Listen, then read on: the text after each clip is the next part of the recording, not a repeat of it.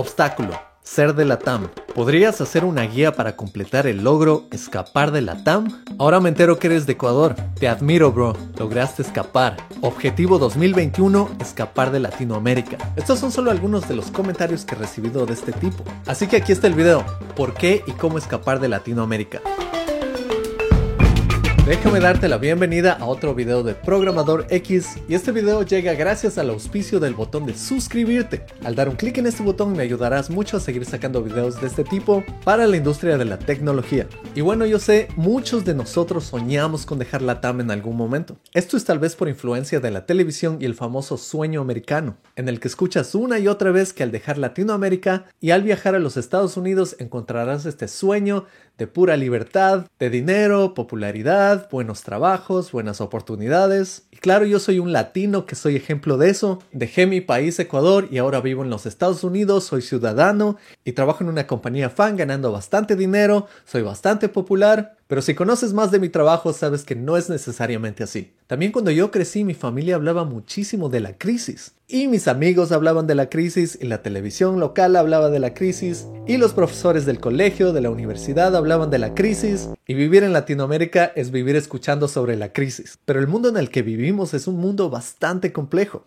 No todo es blanco y negro. Realmente lo que abunda en un lado siempre hace falta en el otro. Así que a pesar de que este tema sea un tema gigantesco, solo te voy a hablar de ciertos puntos que yo he aprendido viviendo en los últimos 10 años en los Estados Unidos. Y mi opinión es fresquísima, recién salida del horno. Por dos semanas visité a mi familia, viajé a la costa del Ecuador, subí a bastantes montañas de más de 4.000 metros y también fui a una zona muy cercana a la Amazonía. Y lo que vi fue bastante interesante. Visité algunos pueblitos de la costa que realmente son hermosos y he visitado desde que soy niño, me sorprendió que muchos de estos realmente no han cambiado en años. Muchos de estos pueblitos siguen atrapados en su mismo estilo de vida, pero al conversar con las personas de ahí encontré muchísima energía positiva. Por otro lado, visité la ciudad en donde había crecido, y los lugares que visité siempre han sido inseguros, pero esta vez vi que habían policías y todos ellos vinieron directamente hacia mí y hablaron conmigo, con mi esposa y mis amigos estadounidenses que estaban viajando con nosotros y nos recomendaron que tengamos mucho cuidado con la seguridad. También noté que bastantes lugares cerca de donde crecí ahora son negocios.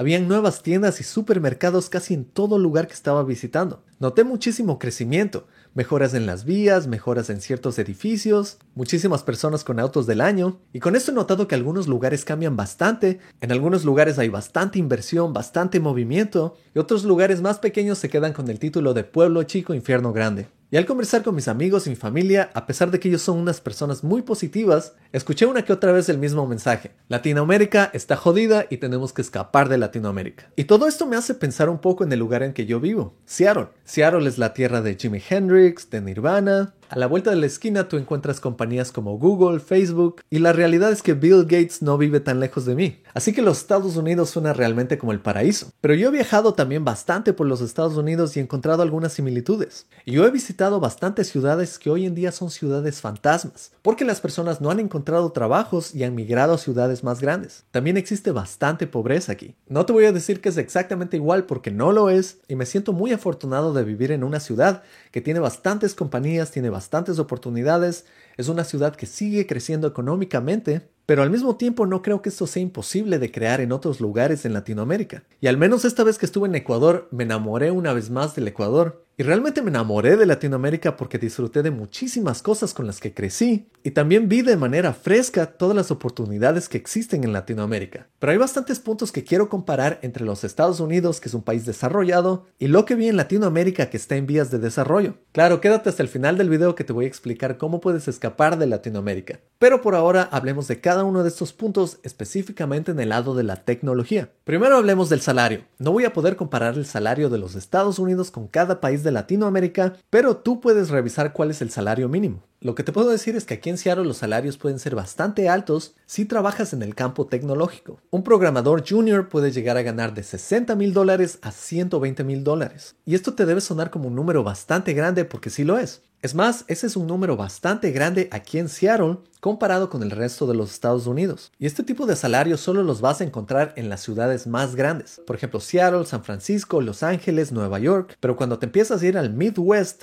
a la zona central de los Estados Unidos, puedes ver que los salarios bajan bastante. Y esto es bastante relacionado con el costo de vida en estos diferentes lugares. Para darte una idea, el salario básico en los Estados Unidos es de 7.25 dólares la hora, pero en Seattle es 15 dólares la hora. Para compararlo con mi país, del Ecuador, allá el salario básico es 425 dólares el mes. Esto es más o menos 2.5 dólares la hora. De aquí te puedes dar cuenta de la gran diferencia en economía. Y esto puede ser bastante distinto dependiendo del país donde vivas. Por ejemplo, en Chile es 411 dólares el mes, en Panamá es 365 dólares, en México es 256 dólares, en Colombia es 244 dólares, en Perú es 233 dólares, en Argentina es 233 dólares y en Brasil es 214 dólares. Y aquí te puedes dar cuenta del beneficio de trabajar en un país desarrollado. Pero también debes saber que con estos salarios vienen unos estándares muy altos de trabajo. Pero claro, eso es difícil de comparar y depende mucho de la compañía en la que trabajes. Lo que te puedo decir es que aquí en Seattle yo he tenido trabajos que han sido bastante estresantes y también bastantes trabajos que han sido bastante relajados. Y yo estoy seguro que te parece ridícula esta cantidad de dinero que se paga aquí. Si es que eres de Latinoamérica, porque también tengo bastantes seguidores en los Estados Unidos y en España, pero es importante que sepas que el costo de vida aquí es bastante alto. Claro, si es que ya tuvieras una casa donde vivir aquí, tal vez no es tan malo, pero uno de los costos más altos es pagar la renta o pagar por una casa. Te comparto que mi casa es una casa bastante antigua de unos 70 años, no es para nada una casa moderna ni de lujo, y esta casa me va a terminar costando alrededor de un millón de dólares en 30 años. Para esto hago un pago de 2.500 dólares mensuales y lo seguiré haciendo hasta que tenga 65 años. Aquí si quieres salir a comer en un restaurante, el costo mínimo va a ser alrededor de 15 dólares. Esto por persona y sin dejar propina. Yo trato de salir con mi esposa más o menos una vez a la semana y disfrutamos bastante comiendo afuera, pero no es algo que lo puedes hacer frecuentemente. Por supuesto también hay otras diferencias incluyendo los beneficios que puedes obtener aquí y también incluyendo el seguro. Por ejemplo, aquí entre los beneficios que puedes tener es tener un seguro de vida, un seguro de salud, y a pesar de que tengas ese beneficio en el trabajo, muchas veces a ti te va a tocar pagar una gran parte de este beneficio. Es interesante porque en Ecuador este beneficio puede ser un poco diferente y muchas veces el Estado te cubre todo esto gratuitamente. Aquí no existe ese concepto de salud gratuita. En Ecuador, en cambio, yo tengo una persona en mi familia que va bastantes veces a la sala de emergencias durante el año. Y esto es totalmente gratuito en Ecuador. Pero aquí en los Estados Unidos, si tú vas una sola vez a emergencias, puedes terminar pagando de 3 mil dólares a 20 mil dólares. Hablemos de las oportunidades laborales. Todas las personas que yo conozco en Latinoamérica, a pesar de que muchas veces me dicen que no hay oportunidades laborales, tienen trabajo. Así que muchas veces no sé si es algo cultural, pero yo cuando viví en Latinoamérica siempre había trabajo. No digo que haya sido bien pagado, pero había trabajo en todo lado. Ahora sí, honestamente en los Estados Unidos sí creo que hay bastantes oportunidades muy buenas de trabajo. Pero como debes saber de algunos de mis videos, cuando yo vine aquí a los Estados Unidos yo no pude conseguir trabajo. Así que a pesar de que había muchísimas oportunidades, a mí no me estaban contratando y es porque aquí tienen un nivel bastante alto para contratar. Así que yo tuve que prepararme muchísimo para conseguir todas las oportunidades que he logrado conseguir y de paso te invito a estudiar conmigo en Academia X, en donde comparto todo el conocimiento que yo adquirí para lograr trabajar en compañías de nivel mundial. Así que puedes estudiar conmigo yendo a academia-x.com. Esto puede ser diferente en tu país, pero en Ecuador, cuando tú te jubilas, el Estado te paga cierto dinero para que tú puedas vivir por el resto de tus días sin ningún problema. Esto puede ser un salario bastante bajo, pero lo básico para que puedas vivir. Aquí en los Estados Unidos es casi imposible vivir solo con el seguro social, porque los precios de todos son ridículamente altos. La diferencia aquí en los Estados Unidos es que tú tienes que crear tu propia jubilación. Es decir, hay diferentes planes que tú puedes escoger, se llaman 401ks, en donde tú aportas directamente de tu dinero a este 401 o puedes utilizar tu dinero e invertirlo en diferentes stocks y esperar que estos generen suficiente dinero para que algún día tú puedas retirarte con tus propios ahorros. Así que en ese sentido puedes revisar cómo funciona en tu país, pero la diferencia que yo veo entre el Ecuador y en los Estados Unidos es que aquí la jubilación depende de ti y en el Ecuador la jubilación depende del gobierno y cuánto has ganado tú en tu último trabajo. Ahora hablemos un poco más de la seguridad. En los últimos años he escuchado de situaciones en que Latinoamérica se ha vuelto bastante insegura, pero honestamente creciendo en Latinoamérica siento que esto es historia de toda la vida. Cuando yo vine a los Estados Unidos esperaba encontrar total seguridad, pero lo gracioso es que cuando yo trabajé en Walmart presencié muchos momentos en que bastantes personas entraron a los supermercados y se robaron bastantes electrodomésticos. En ese momento yo quería hacer algo, pero mi compañero de trabajo me dijo que no haga nada, ya que eso podía ser bastante peligroso y podían tener armas. Y eso realmente yo no me esperaba de los Estados Unidos. También conozco personas que me han contado que cuando han viajado a Nueva York les han asaltado. Y yo mismo cuando vivía en Seattle, una noche entró una persona a mi casa, fue a la sala en el medio de la noche, tomó las llaves y se llevó el carro. Pasaron tres días hasta que la hermana de este delincuente lo delató y la policía logró recuperar nuestro carro que ya no estaba en las condiciones iniciales. Aquí en Seattle, igual que en cualquier ciudad grande, existe bastante inseguridad y además de eso existe muchísima indigencia. Todavía creo que los Estados Unidos es más seguro que Latinoamérica, pero no estoy 100% seguro de ello. Ahora también al comparar los impuestos de Latinoamérica con los impuestos de Estados Unidos o países desarrollados, encontrarás que los impuestos de aquí son realmente ridículos. Los impuestos que yo pago son de más o menos 36% de mis ingresos.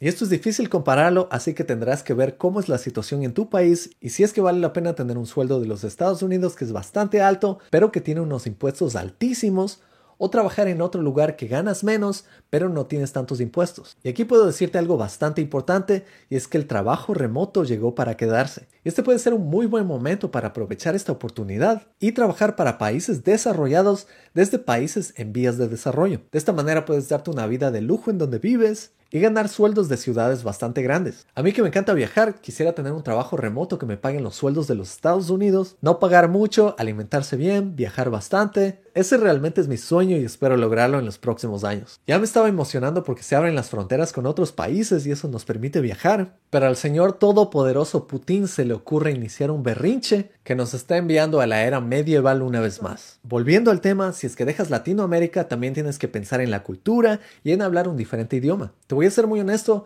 la cultura latinoamericana es muy diferente a la cultura norteamericana. Y a pesar de que en los Estados Unidos existen muchísimos latinos, los Estados Unidos realmente son una mezcla de muchísimas culturas, así que al venir acá vas a encontrar una barrera cultural, una barrera de lenguaje, y también si tienes familia te vas a sentir muy desconectado de ellos. Claro que hoy en día tenemos muchísimas herramientas para comunicarnos, pero no hay nada como reunirse todos los domingos con tu familia a comer una buena comida en persona. Al visitar el Ecuador también probé comida que realmente no consigues en los Estados Unidos. Y esto incluye un montón de frutas tropicales que solo existen en el Ecuador. Por ejemplo, aquí no existe granadilla, no existe taxon, no existe tomate de árbol, no existe la naranjilla, y a pesar de que existen muchos restaurantes internacionales, tal vez no exista el restaurante con tu comida preferida. También el clima puede ser bastante distinto en países en vías de desarrollo. Por ejemplo, en Ecuador yo podía disfrutar del sol de 6 a 6 para siempre. Aquí en los Estados Unidos tienes unos inviernos que son totalmente deprimentes. A menos que te guste esquiar, te guste hacer snowboarding,